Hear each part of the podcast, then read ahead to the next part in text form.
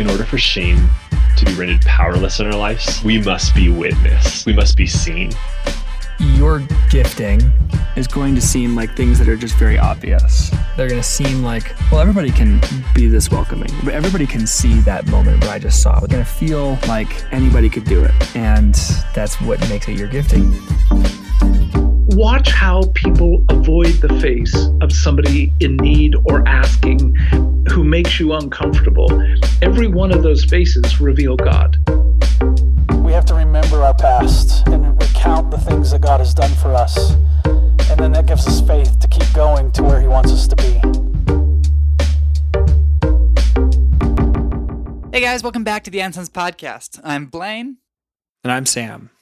And this week we were joined by Annie Grace, who was pointed out to us by some of the folks on staff here for doing really awesome work in the realm of our relationship with alcohol. She has two products, two offerings out there in the form of This Naked Mind and the Alcohol Experiment. And what follows is going to be a very good, potentially uncomfortable conversation for you. I was fascinated. I'd explored her books a little bit but what I'll say here at the beginning is joy is the motivator. And this conversation reminds me of conversations that I'll have with friends who aren't runners when they'll ask me about running and they'll go, Oh, I would like to, but I just, it just hurts too bad in the hills. And I'll lean in and quietly whisper, I walk the hills because shame as a motivator doesn't make you run better. Joy makes you run better. And here we go exploring that with alcohol. Yeah, so love the heart, love the posture here, bringing curiosity and courage to the table, kicking back shame. Let's dive into a conversation around alcohol with Annie Grace. I think you guys are going to enjoy it. Annie, thank you so much for your time and for jumping on the podcast with us today. We're excited to talk about the alcohol experiment and our relationships and things. So thank you. Oh, thanks for having me. It's great. We are obviously in a unique moment in time and for a variety of reasons isolation, loss of work, loss of access to things. Um, I think we're all turning to comfort maybe more so than ever. And I'd love for you to just take us into the middle of the action of what are some of the ramifications? What's some of the tension? What are going to be some of the things that people are going to be feeling behind the curtain right now as we turn to our relationships with things like alcohol? Right now, I think more than ever before, um, in my life at least, it's a global fear. So it's not somebody else's fear. It's not over there or in their backyard or, you know, I mean, I remember when we went to war and it, it was intense, but it wasn't intense like this. And even 9 11 um, was intense, but not intense like on a global and what's next. It was kind of, okay, that's that's over, that's done. And I think what we do in fear is we've been told from, uh, I mean, everybody really since we were born that one of the ways to handle fear, one of the antidotes is with a drink. And you can just look at social media and you see it everywhere. It's okay, well, I know you're stressed because you're staying at home with your kids and now you're also a teacher. So it's totally okay to have champagne before noon and on and on. And I think, you know, the, mm-hmm. the antidote to that is actually not to beat ourselves up about it, which sounds weird. But I think what happens, and what's certainly happened in my life, in my experience, is that when I realize I you always have like these two versions of yourself, right? You're you're watching your behavior, and there's this little part of you that's like, come on, what are you doing? Really? I can't believe come on, really? And then there's this other part of you like, no, I just got to do it. I, I don't even know how I'm going to get through the day. So you just, you just be quiet and go over there. But mm-hmm. it creates this really intense internal conflict or internal war. And if you think about conflict, conflict is painful if we just witness it out there. When it's happening inside our own hearts, inside our own minds, it's it's all the more painful. And so how do we balance this voice that's kind of judging our behavior and this voice that's like, yeah, but my whole life's going to fall apart. I just need to have a drink because what else can I do? How else can I cope? And I think that's really the crux of the tension.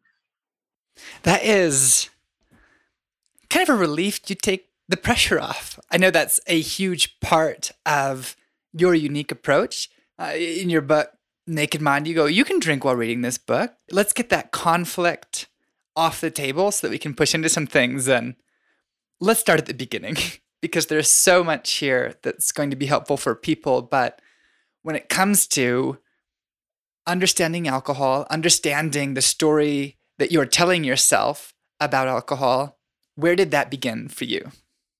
So, you know, when I really got aware of this inner conflict, of this intense drama that was tearing apart not only my life in some ways but also my my faith in my own ability to make good decisions and my own ability to trust myself i was in a train tunnel I was in Heathrow Airport in London coming back from like a 6-day super boozy work trip. I had, you know, I was global head of marketing, so I was traveling twice a month internationally. I was in charge of 28 countries.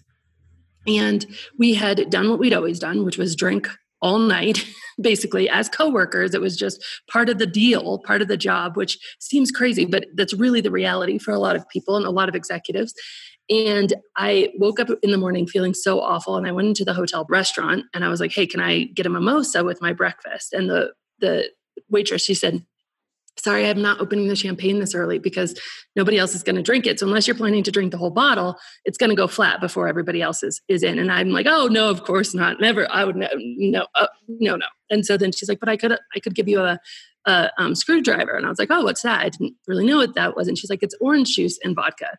And vodka in the morning was one of those lines in my head that I was like, okay, that's a no go. That's a no, that's a problem. I can't cross that line, right? And um, and so again, I had this external, like, oh, really? Come, really, vodka at six in the morning? That's what you're going to do here? But then there was this other part of me that was like, oh, geez, you feel awful. All you have to do is get on the plane. Just get on the plane. You can make a better decision later. Just get on the plane, get home. And so I was like, yeah, sure, I'll have that. And I had two or three. And I got out of the cab at Heathrow. I'm sitting in this train tunnel. And I just realized that what I had been trying wasn't working. Like the setting these limits on myself, beating myself up, like no drinks until Thursday. Okay, couldn't do that. No drinks until Friday. Okay, couldn't do that. Only drinking on the weekend. Couldn't do that. You know, only two glasses of wine. Couldn't do that. And it was funny because I could do it, it's just that whenever I did, I felt deprived. I felt miserable. I felt like I was missing out. You know, I felt like, oh, you know, just just not good, not emotionally happy about it. Mm. And so in this instance, I was at this crossroads of I have to stop doing what I'm doing, you know. And I really, I, I really honestly felt like God just said, like, spoken to my heart and just was like, hey, like those weapons of shame and blame, those are not effective for change. Those weapons of you trying to beat yourself up into changing this that's that's not the way that's not the path. That's never been my path that's never going to be my path that is not it. And so i felt this new question kind of bubble up inside me which was like what changed? Why was it in college i could you know drink on occasion and then not drink um, forever like i could count times of my hands that I drank in college. My my peer group didn't drink. I, you know, why was it in my early working days that when stressful situations come came up, I was going for a run. I wasn't reaching for a bottle of wine. And so I was like, what changed? And I made a commitment to find out the answer to that. And I said, you know what? I'm gonna drink, I'm gonna let myself totally off the hook. Whatever I drink or don't drink, it's fine. I'm literally putting down those weapons of the shaming myself, the blaming myself, the guilting myself. I'm letting myself off the hook and I'm going to find the answer to what has changed. Why is it different now? Mm. Okay, so good. Yes to the the shame piece. Like, oh my gosh, not a good motivator for change. I want to get into making things off limits and what that does for us. But before we go down chasing any of those rabbit trails, just take us on what what did you begin to learn about your relationship and our relationship as a culture with alcohol? It was mind blowingly eye opening. And I think that's actually the feeling that a lot of people have when they start to read my books now is like, whoa, whoa, really? really? And so what happened was I actually started by making a list of all the reasons I drink.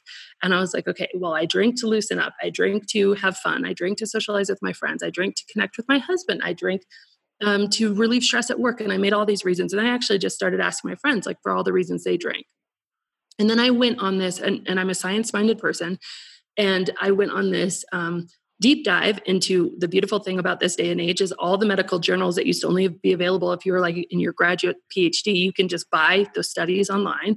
And I went and I started researching like, does alcohol really do that thing? Like, if I'm drinking to relieve stress, does it relieve my stress? And lo and behold, I found out that actually, in you know, among many studies, one of the studies that came out was actually in response to a drink, your body will release cortisol because a drink is a depressant and your body needs a stimulant to balance it out. So, cortisol is the stress hormone. It will also release adrenaline. So, biochemically, it's making you more stressed, not less stressed, you know? And I drank a hot toddy to feel better when I was sick. Well, lo and behold, alcohol is one of the most destructive things you can do for your immune system and like it affects all five functions of your immune system. And so, one by one, every single reason that I drank wasn't standing up. It was like what it said it did on the label and what it was really doing in my body. Now, the reason we're duped into this and the reason we believe it is tons of societal pressure. Everybody's telling us this thing. And hey, how can the majority be wrong? We all think if everybody's doing it, it must be correct. And the other thing is that alcohol does do two things that do convince us that it is giving us pleasure and relieving pain. And those two things are it numbs us. So it actually makes your brain synapses like fire uh, less quickly. So your thoughts slow down. Now, if you're having all these stress out thoughts all day long and you pour a drink and all of a sudden your thoughts slow down, that feels like, oh, relief. And yes, you can drink enough to actually pass out. So you can drink enough to make yourself unconscious. And, you know, it, depending how much pain you're in, that could feel like relief. They used to use alcohol actually as an anesthetic for surgeries before they found out how toxic it was to the body. And they stopped doing that and they found back, back when, when they, they gave you a leather strip when they were like cowboy days, you know, you bite down something. Yes, exactly. And so it was really like, okay, well, it's it's not doing that. And even that relief that you feel, I timed it and then I, I looked into the science and it literally lasts 20 minutes. You know you feel this 20 minutes of your blood alcohol is rising. You start to feel a little bit of a euphoria. You start to feel good. You start to feel a little bit disconnected from your problems. And then your body says wait a second. This isn't good for us. And it starts to purge and get rid of your blood, the alcohol in your blood, your blood alcohol starts falling. And your blood alcohol falling is all sorts of nasty emotions. It's like unease and discomfort and feeling anxious and feeling just not quite on balance and feeling tired and feeling irritable and angry. Now, the problem is that 20 minutes of blood alcohol rising in the body is exchanged for two to three hours of blood alcohol falling. However, because it doesn't feel good for our blood alcohol to fall, what do we do? We reach for the next beer and I, at least, was doing that until I was falling asleep at night. And so I wasn't knowing that, but then I was waking up the next morning much more anxious and wondering why, and just assuming, you know, just my age. I just don't have any energy. I'm just too stressed out. It must be my kids. It must be my husband. It must be my job. All these external things instead of saying, wait a second, it's this thing. And so when I had put down those weapons of blame and shame, when I made it not a loaded conversation, when I stopped making myself wrong and just got really curious, all the reasons I drank boom, boom, boom, boom, didn't do it, didn't do it, didn't do it. You know, I drank for pleasure to, to make me happy. Well, alcohol overstimulates the pleasure center of your, of your brain. You say, oh, that's great, makes me feel even better. Yay. But the problem is that your brain, in order to maintain homeostasis, actually releases counter chemicals one of which is called dynorphin, just kind of the opposite of endorphins, is how I like to think of it, to reduce the level of pleasure in your brain because your brain can't function at that high level. Alcohol, because it's a toxin, your body will purge it relatively quickly within two to three hours. But that dynorphin is not toxic. It's created by your body and it stays. So if you're drinking every day, you actually create these ever present levels of this counter chemical that reduces your brain's ability to feel pleasure. Now, it doesn't just reduce your brain's ability to feel pleasure from alcohol, it reduces your brain's ability to feel pleasure from a good book or connecting with your spouse or a walk outside or you know a nice dinner all of the things that bring us pleasure you can't feel it as well. And then we get confused. We say oh but i can't even enjoy this barbecue without a beer. No no no. It's because you've been drinking all the previous beers that you're now feeling that way. And when i started to see this again through these lens of curiosity rather than blame or self blame i couldn't i couldn't in good conscience actually drink anymore. It wasn't like I ha- ever even made this like, okay, day one, I'm going to white knuckle it and stick through it. It was, it was literally mm-hmm. like, why? Why would I do that? And so that was really the transition for me. I feel like you must be used to stunned silences. yeah, no, no kidding. This was my experience diving into the naked mind was a kind of what? And it takes me right back to the shame piece at the beginning of our conversation, going, oh dear, when someone kindly begins to unpack what I think is helping and is not, my response is shame. Maybe even not on the deep level of identity shame, just a kind of embarrassment of, wait, but I do. Most celebrations, if there isn't alcohol, think this would be more special if someone would open a bottle. This is what we're missing to kind of crown this, whatever it is. And so, going back, I want to ask what are the things that help you and have helped others? As you know, thousands of people have uh, participated in this conversation with you. What helps keep shame at bay uh, when you're having a conversation that actually radically reverses the story that many of us are living?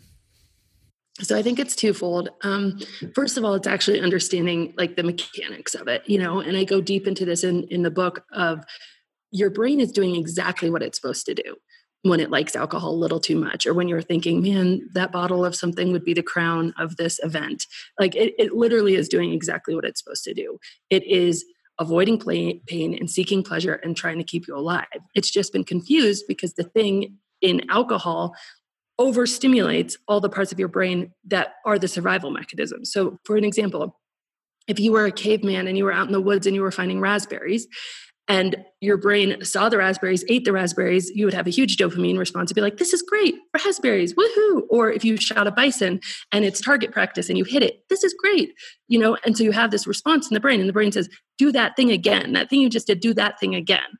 Now, first person shooter video games, dopamine response, dopamine response, dopamine response, dopamine response. And then we get really addicted to things like Fortnite and we're like, where did this?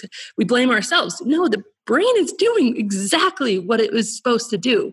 You know, alcohol overstimulates the dopamine response. High fructose corn syrup overstimulates the dopamine response. Facebook and Instagram, they're so addictive because they overstimulate the dopamine response. And so we sit here and we blame ourselves when really the brain is just doing exactly what it's supposed to do. And when you can start to understand that, then you can start to have compassion and we are human. So we can say, hey, that perceived good feeling, that's a trap. Let me give you a tool. I want you next time you're on Instagram, immediately when you're off, write down exactly how you feel. And then look at it objectively. You're like, oh, oh, I don't feel better, right? I have people have a drink, 30 minutes later, write down exactly how you feel. Mm. Oh, oh, yeah, no, this isn't good. And then it's like we can start to see and use this beautiful brain we've been given to actually see past this trap, which honestly, if you think about it, um, every single thing that overstimulates our dopamine response has a profit attached to it. And, and so there's a lot of money made in this idea of getting us hooked on whatever that thing is. Yep. Yep. I just wanted to keep preaching that because that's something we almost made our subtitle for our podcast, Wake Up Sheeple, a while ago before it just feels too derogatory and too yeah, we're the sheeple too. We're the sheeple too. So it's um, you you have talked about this before in like ways that are helpful to get some distance and break those cycles.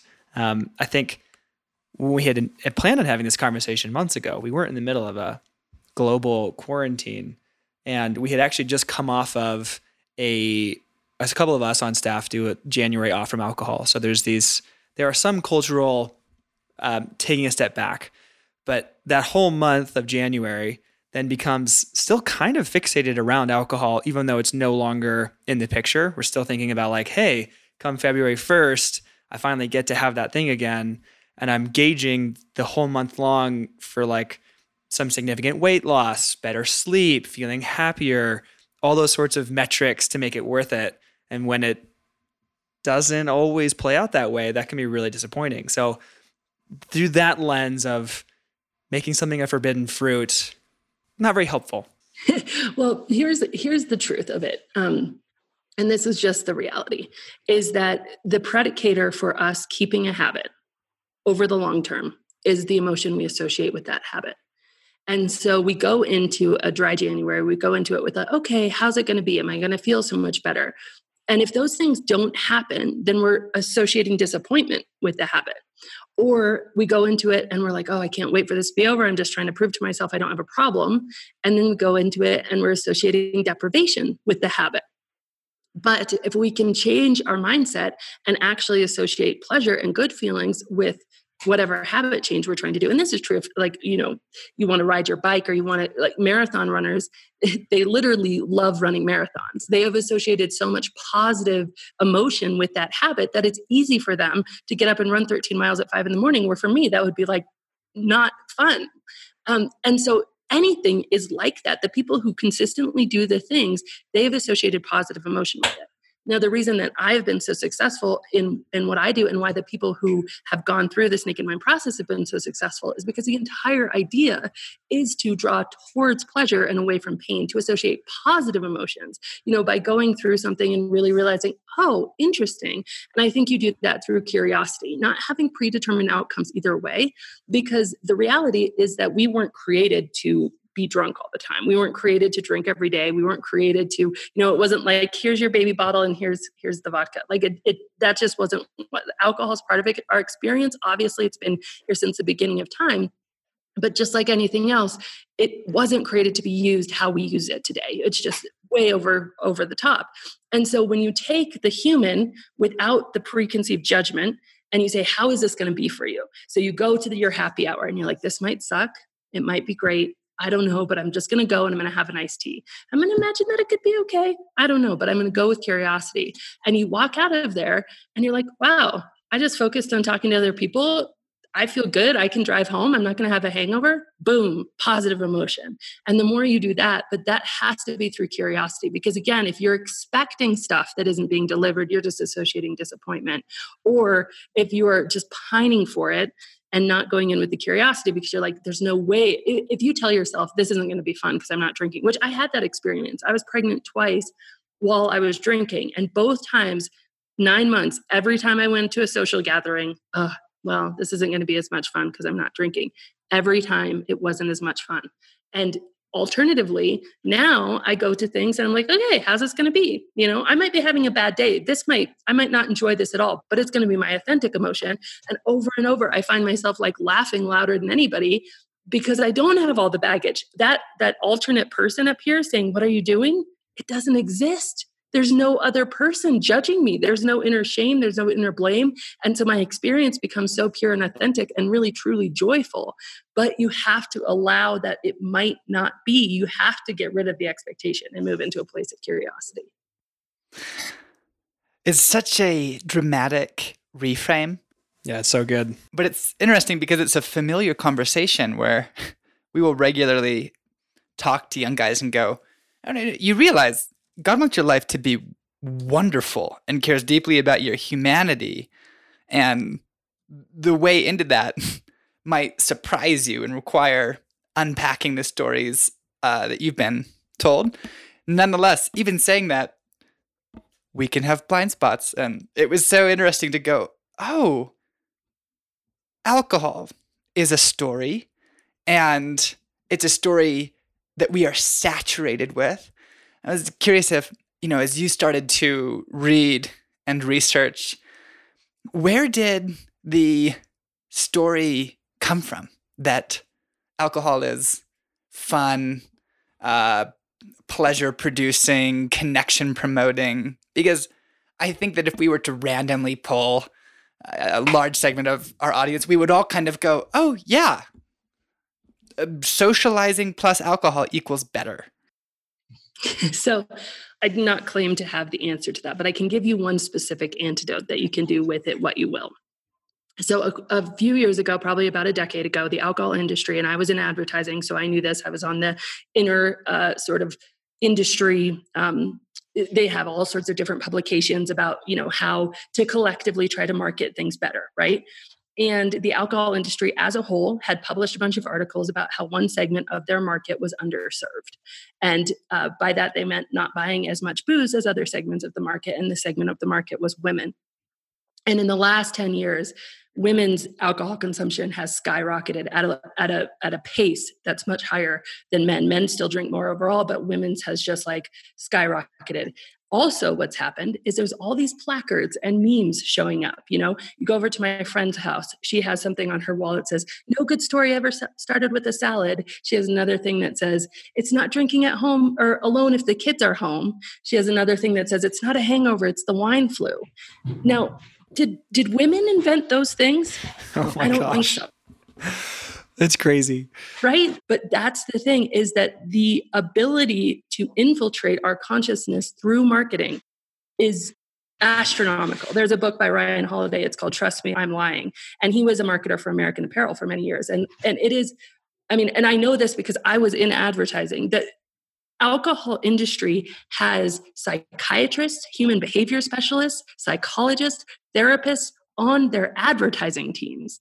So is it all from advertising? No, certainly not. Because guess what happens? You give somebody a drink, the brain says, "Ooh, that thing, do that again," and all of a sudden you've created this addiction. Um, and and it's maybe a mild emotional addiction, or maybe it's a full blown alcohol addiction.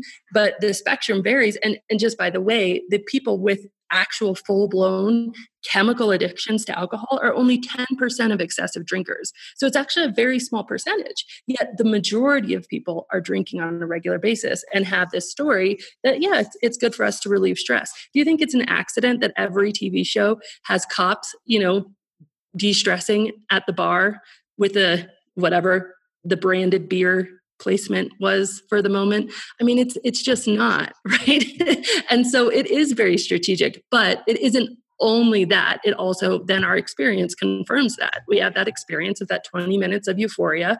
We don't connect the next 30 to 40 minutes to 2 hours of dysphoria with the drink because our brains don't work that way and you have this this mess. So i don't know all the answers but i can i can tell you what i know from my my lens and my view which is from the advertising industry it's hard to imagine a TV show where it cuts to the cop and he's gardening in his backyard to take advantage of the stress relieving elements of soil and bacteria a little bit.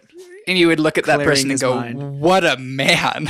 Gosh, uh, yeah, it's so timely because even if our conversation comes out weeks from now, people will be carrying fear in their body and carrying the story that alcohol promotes stress relief. And if it didn't, that would be important to know.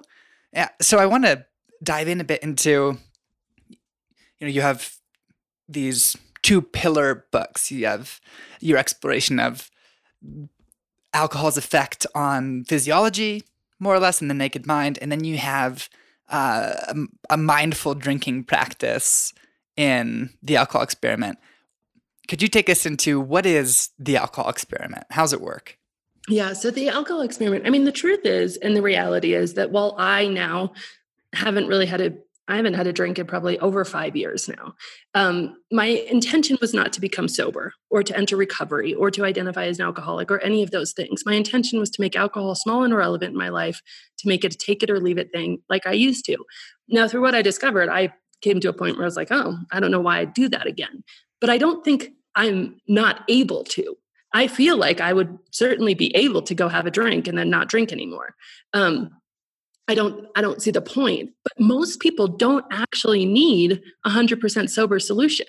And that's where I think things really fall down in this conversation because there's nothing else on the planet that we are measuring where 100% is success and 99.9% is abject take your pin you're an awful human shameful failure nothing mm. else and so the alcohol experiment is really trying to reframe that like look let's let's make an improvement. Let's find a place where you're happy. Let me help you with the tools to discover inside your heart what means right to you. And some people go on to just keep drinking with a new level of mindfulness and knowledge. Some people actually naturally reduce their intake. Some people end up just drinking on you know maybe the odd wedding or something that they don't make it part of their daily life.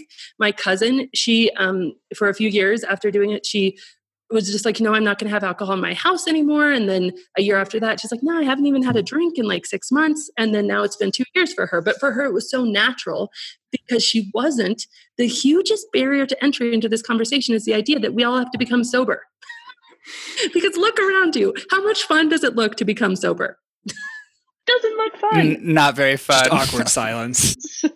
So, like, why do we have that as the entry point? It's like trying to walk up a staircase where the stair is two stories high.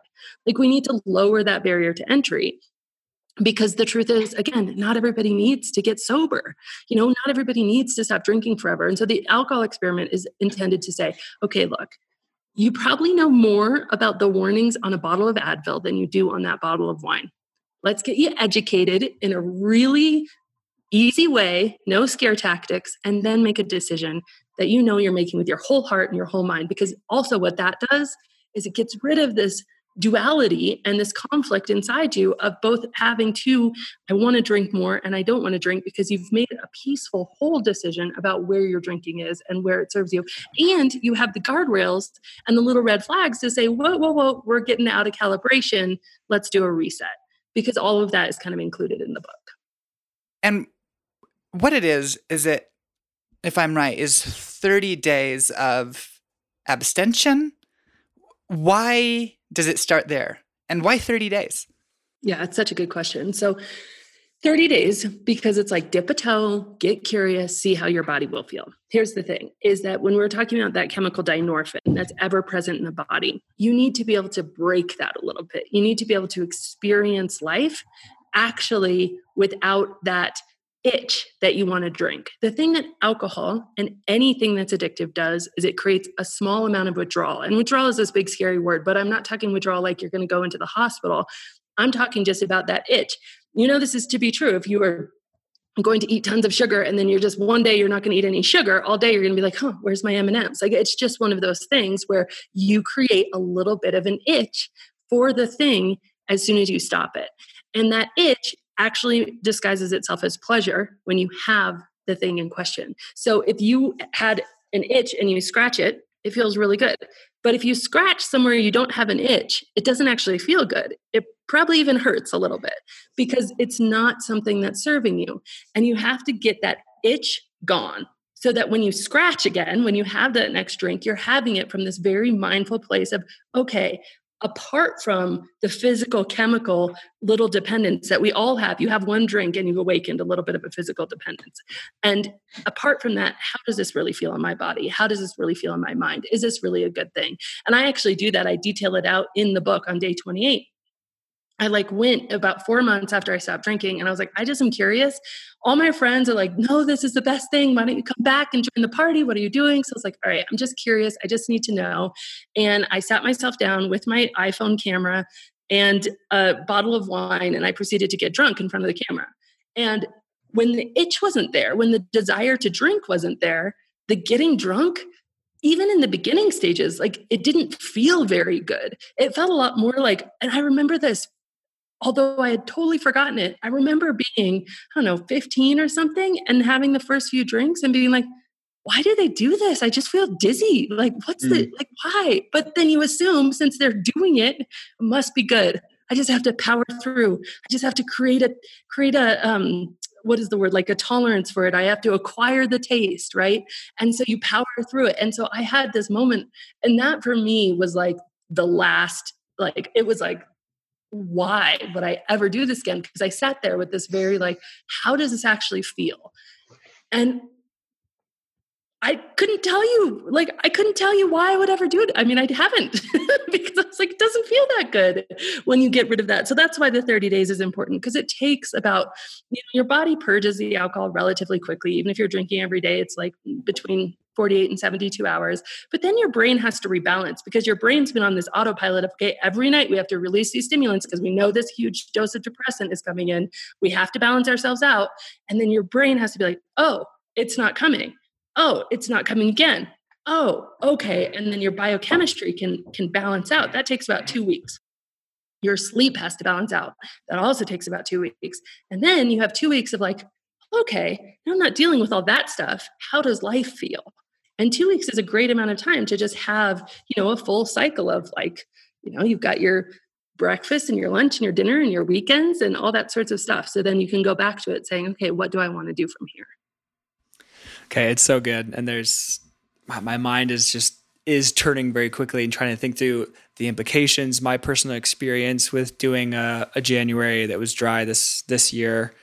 Um, I'm I'm aware that part of this journey, we we actually look for blame, like that shaming piece. We were blaming ourselves, the industry piece, which is very real, but it can be a source of blaming, getting this off of us.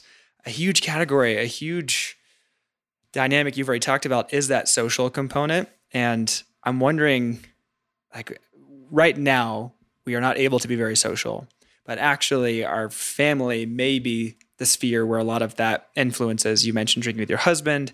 I certainly drink with my wife. There's just we're not free from the social environment even if we are all isolated in our homes. So as someone does whether it's a month or they're two weeks in or they're two years in how do you coach people to navigate this social dynamic? It feels like what I've seen in all of the YouTubers who do a dry whatever, it's like, oh, I'm gonna get a seltzer with some lime. I'm just gonna kind of try to be covert because I still gotta go out. But if I'm not gonna be doing this thing, I'm gonna be a target, which is something I definitely experienced and experienced when I was a vegetarian for several years. People trying to like sneak you things. You're like, okay, why are you all against me? How do I navigate this while I may not feel totally settled in it yet? If I'm just experimenting and trying to be mindful, I I feel vulnerable at the same time. Yeah, totally. It's such a good question. And it is. I talk about really the three levels of of why why we drink and one is substance so one is like what it does what it says it does on the tin right it's going to relax us and if it doesn't and we see that then it's really easy to put that away and so my work at least especially the naked mind is really all about like let's let's knock down all those beliefs all the beliefs about what the substance does in my body good or bad once you realize that that all is not really true it's really easy. But then there's the deeper level which is the social level and the social level is really hard because that sounds like well i'm not going to fit in i'm not going to connect with my wife i'm not going to you know they're not going to invite me out anymore i'm going to be an outcast i'm going to be ostracized and and so we'll dig into that. But just to say that the third level of why people really drink and i think this is the level where you know work needs to be done kind of outside of a book and that's the level of self. And that really sounds like oh, i'm not going to be able to be strong enough to get through my day without a glass of wine. You know i can't parent my kids unless i pour two shots of vodka. And and that's these beliefs that i'm inadequate or i'm not worthy enough you know and that's a whole other conversation but that's really if you if you a lot of people are just drinking for the substance they're kind of rebels in their own nature the so the social whatever. I'm fine with being the you know i was a vegan before i'm fine with being this but if you have those self reasons if you're drinking to really patch holes in yourself you know it's a whole different conversation um, just to give that framework. But the social one I think I've done all the things. Like I've definitely gone the incognito route of ordering a vodka tonic and then going to the waitress and be like, "Hold the vodka." That one, all the rest that I order, and then you know, laughing, having a great time. People actually making jokes about how I better slow down, uh, even though I was perfectly sober. And part of that in my early days was great because I was proving to myself that I was fun and nobody else had to know or not know. And so that was great. Like that that really served me at, in the early days. I also went through a period of like wow i need to tell everybody about this. I need to get on my like soapbox and like talk to people and, and wake everybody else up to this. And and that did not serve me because people definitely don't want you around when you're doing that. It made me feel better, but it wasn't it wasn't a conversation or dynamic. I mean, people do not take advice they're not asked for, and you're not in a position of influence and really true influence unless somebody's seeking advice from you. And so actually the third way, which I did, which I made the conversation as irrelevant as possible, however big or small you make it, if you're like, oh, I'm not drinking right now, and you want to invite that like arm twisting pity, your friends will be happy to oblige. Oh, come on, you can have just one. But I'm like, no, I just feel better without it these days. Thanks. Do you have any iced tea? And I always try to say yes instead of no. So if somebody says, Do you want to drink? Yes. Do you have some water? I'm so dehydrated. How's your family? And like just really say yes instead of no. We don't like saying no anyways as humans. And so if we can say yes, yes, I'd love a diet coke do you have, i need some caffeine or whatever the case is that's helpful but in terms of the actual emotional internal feeling of like am i connected here am i an outcast is this harming my relationship I think that's where we need to again go with like a lot of curiosity to let the experience be what the experience is and then make those judgments. Because as soon as you go into something, you're like, okay, I'm going to see how it goes. First of all, maybe means yes in this instance. So if you're going, whether you know we get through this and you're going out to um, a concert and you're like, oh, I'm going to try not to drink tonight. maybe, but I'm going to try not to. That means yes, 99.9% of the time. But if you go and say, I'm going to do a little experiment in my own life, and I'm going to say, how fun is this or not fun if I just don't drink? And so you make this full commitment to yourself. You tell whoever you're with, hey, I'm going to buy you drinks all night long. I'm just not drinking. I'm just going to see how it is. Totally take the pressure off and then see how it is because you can stand strong in your social um, norms and you can make other people feel really good about their choices. Like forever, my husband actually ended up stopping drinking a few years after I did on his own like reasons or whatever but when he was still drinking i'd be the first one to be like hey what do you want to drink i'll go i'll go buy you a beer or my team at work i'd be like i'd order all the wine and everything for the table since i was the boss because if I would order iced tea, everybody would be like, okay, I guess that's what we're doing. And they'd all order a Coke and everybody would be kind of meh. So I would make a big habit to order everybody drinks and then just ask the waitress very quietly for whatever I wanted to drink or just sip my water or whatever the case was. But in order to get there to where you're actually caring more about making the other people feel comfortable, you have to get really secure in your own experience and knowing that your own experience is really good. And that happens through curiosity. And then when that happens, the most beautiful thing happens because if you've made everybody else feel comfortable, nobody else feel judged, if you're not using any weapons of shame or blame towards them, and you are demonstrating having a really good time, not drinking, wow, all of a sudden people start to ask you, What's up? What are you doing? How's it going? I'm so curious. So you really haven't drank in a while? And then that's where you do actually have influence is really beautiful. Hmm. That's super good. I can see that there would ha- that there are inflection points that take a person into this, whether in their lives or inflection points of curiosity, because going, oh, it's actually not an issue of alcohol, it's your deep fears of insufficiency of self is not an easy sell, but what are some of the tools that you recommend in beginning to acknowledge and explore that level? So I think the first thing, and this is the hardest thing, is that that work is, I believe, guided by emotion. I believe that our emotions, our triggers, our anger, our fear is what guides us to the parts of ourselves that need healed, need attention, right? But if that emotion is turned off by drinking, it isn't present to be the map or the guidepost for us. And so, if somebody wants to truly heal from that, I mean, really, you have to kind of be able to put down the drink long enough to feel an experience and let the emotion bubble up right if you think of of cleaning out an attic you know? You open the attic door and it's nasty in there and there's spiders and cobwebs and it's disgusting and you just want to close the door. But the only way you're going to clean it out is if you turn on the lights and you're present in the nasty and you're present in the cobwebs in order to actually bring up the you know bucket and the mop. And it's the same sort of thing like we need to have the courage to be present with our emotions in order to actually hear what they're trying to say or where they're trying to point us to. And so it is this chicken and the egg scenario, and it takes a lot of courage. And it's funny the thing about courage, everybody says, oh, courage, it's this like super, you know, sexy emotion. It's amazing, it's incredible. But courage, if you think about it, it doesn't feel good. Courage, by definition, is standing in fear it's feeling fear and standing there and doing it anyway. And so I think that's like, if we reframe that and say, okay, we need to put down this belief that everything's going to be easy and everything's going to feel good, and say, some of this isn't going to feel good, and there's a purpose for that, and we're going to come out the other side better. Mm. Yeah, this is this is huge. Those the ways that we can use things to find the root, as particularly emotions, like oh my goodness, and in this particular season, I'm wondering if we can apply that same tool for folks that are listening, going, well, I don't actually drink. You're going to go like, okay, this is this is also a part of a conversation about ways that we use to medicate, things that we use to try and avoid some of those uh, tears, whether that's that self or social. Um, what are what are some of the signposts that you use beyond that they can be emotional to work backwards towards some of those relationships with things? Just for folks that are at home right now that may not be drinking or maybe drinking going oh, okay you know when she was talking about the instagram experience i think i definitely have that as well. Like things maybe you already mentioned it but what are the things you were aware of to you work backwards from? So i would sound like a i will sound like a broken record here but um really curiosity.